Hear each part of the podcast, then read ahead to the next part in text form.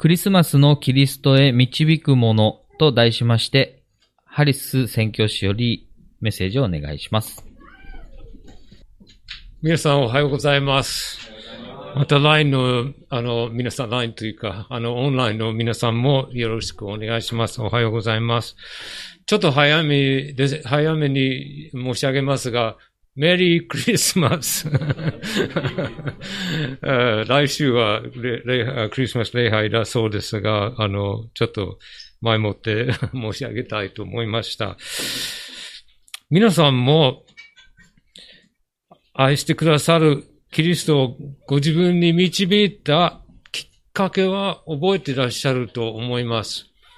友人、クリスチャンの友人なのか、本なのか、まあ、それぞれ違いますが、様々な形で導かれたと思います。共通、共通点は聖書ではないでしょうか。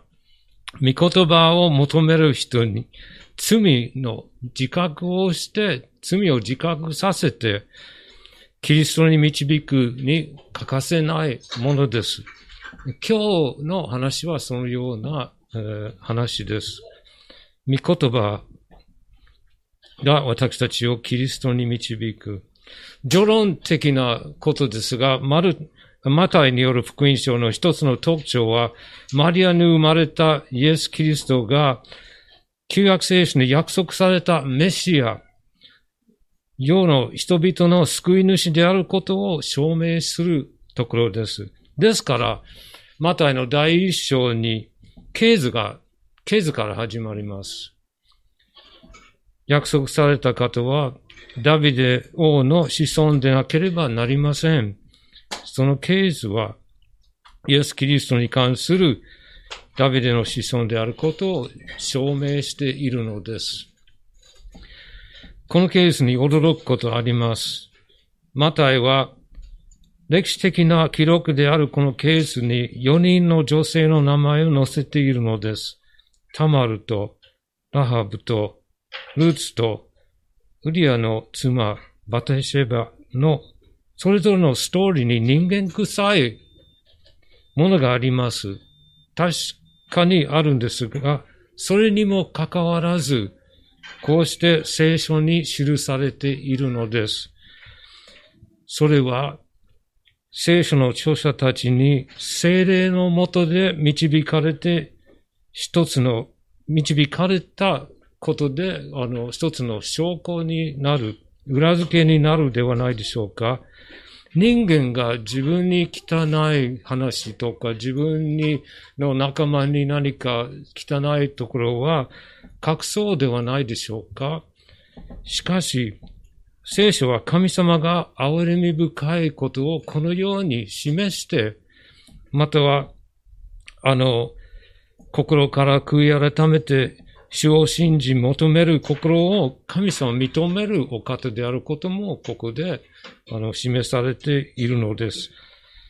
神の人類の救いのご計画はこういう者たちを通しても進まれるのですということは私たちに示されているのです。マタイのよる福音書のこのケースの要点はイエス・キリストが王位を受け継ぐにふさわしいお方。ダビデの子孫である、王であるということを示していることです。マタイの福音書のもう一つの特徴は、ユダヤ人だけではなく、我々違法人のことが神の心にあったことです。まあ、先のケースの中にも出てくる女性のこと、その中でみんなユダヤ人とはわかりません。少なくてもルーツはそうではないこと。神様は違法人にも私たちにも求めさせるお方です。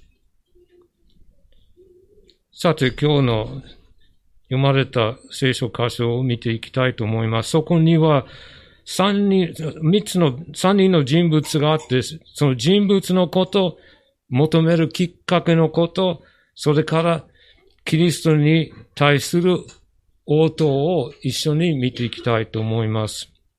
まず、ヘロデ王のこと。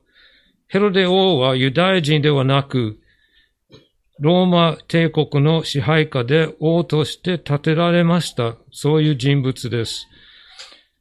ヘロデ王の支配はイエスが生まれる前からありました。ユダヤ人の公用を得るためにエルスレムの神殿を建てて立派なことも記録されています。しかし、ヘロデ王はその王権を確立して守り続けるために奥さんも何人か息子たちを殺してしまいました。ヘロデオがイエス様に求めるきっかけは、あの博士たちの訪問でした。博士たちは遠い国から旅をして、首都のエルスレムに入って、ヘロデ王にまっすぐ行って、ユダヤ人の王としてお生まれになった方はどこにおられますか？と尋ねました。この方があって、ヘロデオが初めてイエス様のことに気づかれました。その反応、ヘロデオの反応はまず動揺したと三節に書かれています。それは良いことに見えます。ヘロデオは調べようとして旧約聖書に詳しい祭司長たちや立法学者たちを呼び寄せて調べようとしています。興味があるように見せかけました。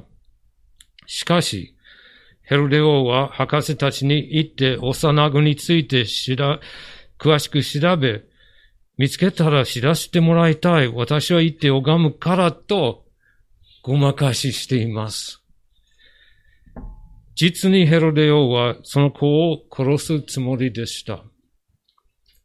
13節読まれなかったんですが、13節見ますと、彼らが、すなわち博士たちが書いていくと、見よ、主の使いが夢でヨセフ、ギリ、ギリの父ヨセフに現れていった。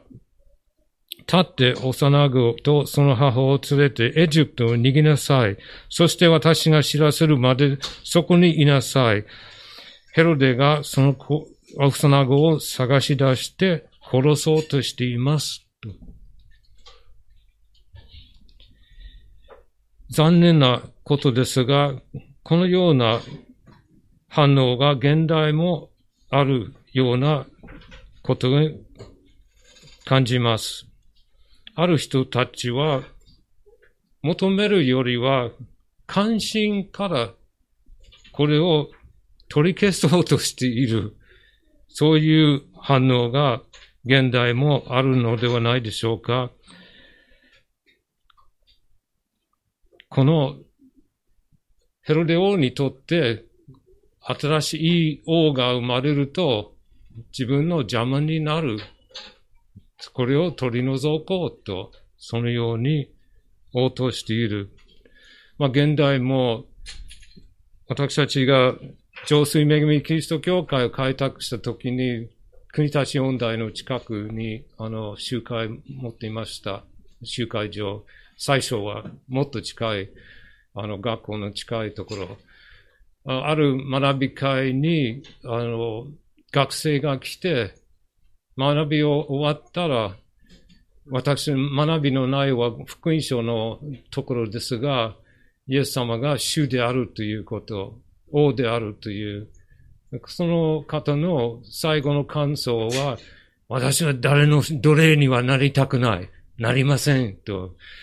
そういう反応で、もうきっぱり、あの、この方を関係を持つということを求めることはしないということははっきりしていました。次の人物はこの祭司長たちと立法学者たちのことです。イスラエルのユダヤ教のリーダーたちです。旧約聖書を元とするユダヤ教は国の社会と政治に関与しています。彼らのきっかけは、ここにヘロデオに呼ばれて初めてメシアである方を知ったというわけではありません。そういうはずはありません。彼らは詳しいことは知っていましたから、彼らは旧約聖書を持っていて、その内容には詳しい知識がありました。そしてヘロデオに正確に答えを出している、あの子はどこに生まれますかと、それは預言者ミカの5章2節にあります。マタイはそれを引用して6節に書いています。ユダの地、ベツレヘムよ、あなたはユダを治める者たちの中で決して一番小さくはない。あなたから治める者が出て、私の民イスラエルを牧するからであると、正確に知識を持って正確に答えることができました。しかし彼らの反応を見ますと、無関心のように感じます。その後、彼らはエルサレムにいる、三節にエルサレム中の人々も王と同じであると動揺しました。でもその後は何も行動を起こしていません。彼らは求めることよりは無関心であることを感じるのです。皆さん、これは私たちにも教訓ではないでしょうか。私たち教会がキリストについての知識がある、御言葉を持っている。新約聖書にはイエス様が再び来られることも教えている。私たちはその知識に基づいて待ち望んでいるでしょうかこれは私たちに教訓である。私たちは、このキリストを待ち望む姿勢がある無関心であってはなりません。求める心を持ちましょう。最後はこの博士たち。博士たちは当時の科学者と、まあ、宗教家の者たちです。この人たちはイスラエルの東の方からのもので、それ以上詳しいことは聖書には書かれていません。聖書学者たちはバビロン、今のイラクとかイラン、そのあたりのからではないかと推定しています。なぜならバビロン、またはその地方はイスラエルの補修の時代からイスラエルと関係があったわけです。イスラエルの補修の時代にダニエルみたいな方も補修されてバビロンに長くそこに滞在して、少なくてもモーセの五章、少なくてもそういう御言葉を、旧約を持っていて、長くそこにいたわけです。文書としておそらく400年間、旧約聖書がその地方にあったんではないでしょうか。博士たちはその名前の通り、生涯が様々な勉強、科学、宗教などのためでした。ですから彼らは国のエリート、また豊富な人たちです。聖書学者たちは彼らを王様の三人ではないかと言っています。幼子イエス様に捧げた贈り物は豊富で、そのようなことを考えられます。しかし聖書は三人だということは言っていません。その贈り物が三つであると、まあ三人ではないか。聖書には三人と言っていません。まあ豊富であることも、その、えー、贈り物が豊かなものでないと持たない。えー、そういうことが、えー、あの考えられます。少なくても、まあ、いずれにしても、詳しいことがな、わからなくても、博士たちは、ここにいたということは間違いありません。きっかけ。彼らは、天文学の専門家で、それはイエス様の誕生に気づくきっかけになりました。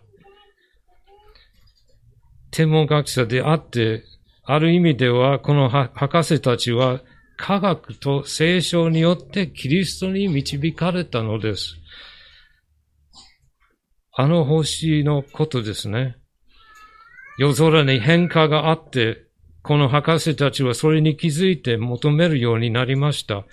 モーセの五章なら、その時に星と王様についての箇所を実に新明記の20、はい、この御言葉に、えーあります。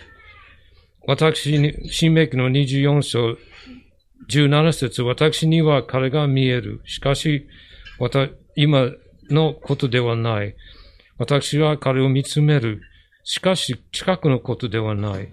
ヤコブから一つの星が進み出る。イスラエルからの一本の杖が起こる。モアブのこめかみを、すべての節の子らの脳天を打ち砕くと書かれている御言葉で、王様と星がこの箇所にある。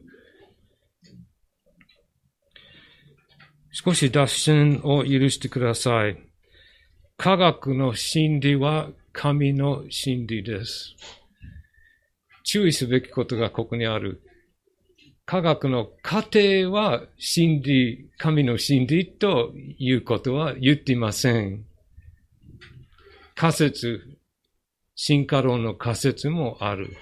それは真理ではありません。しかし、神、あの、自然界のその真理は、原則は、神の真理であるということ。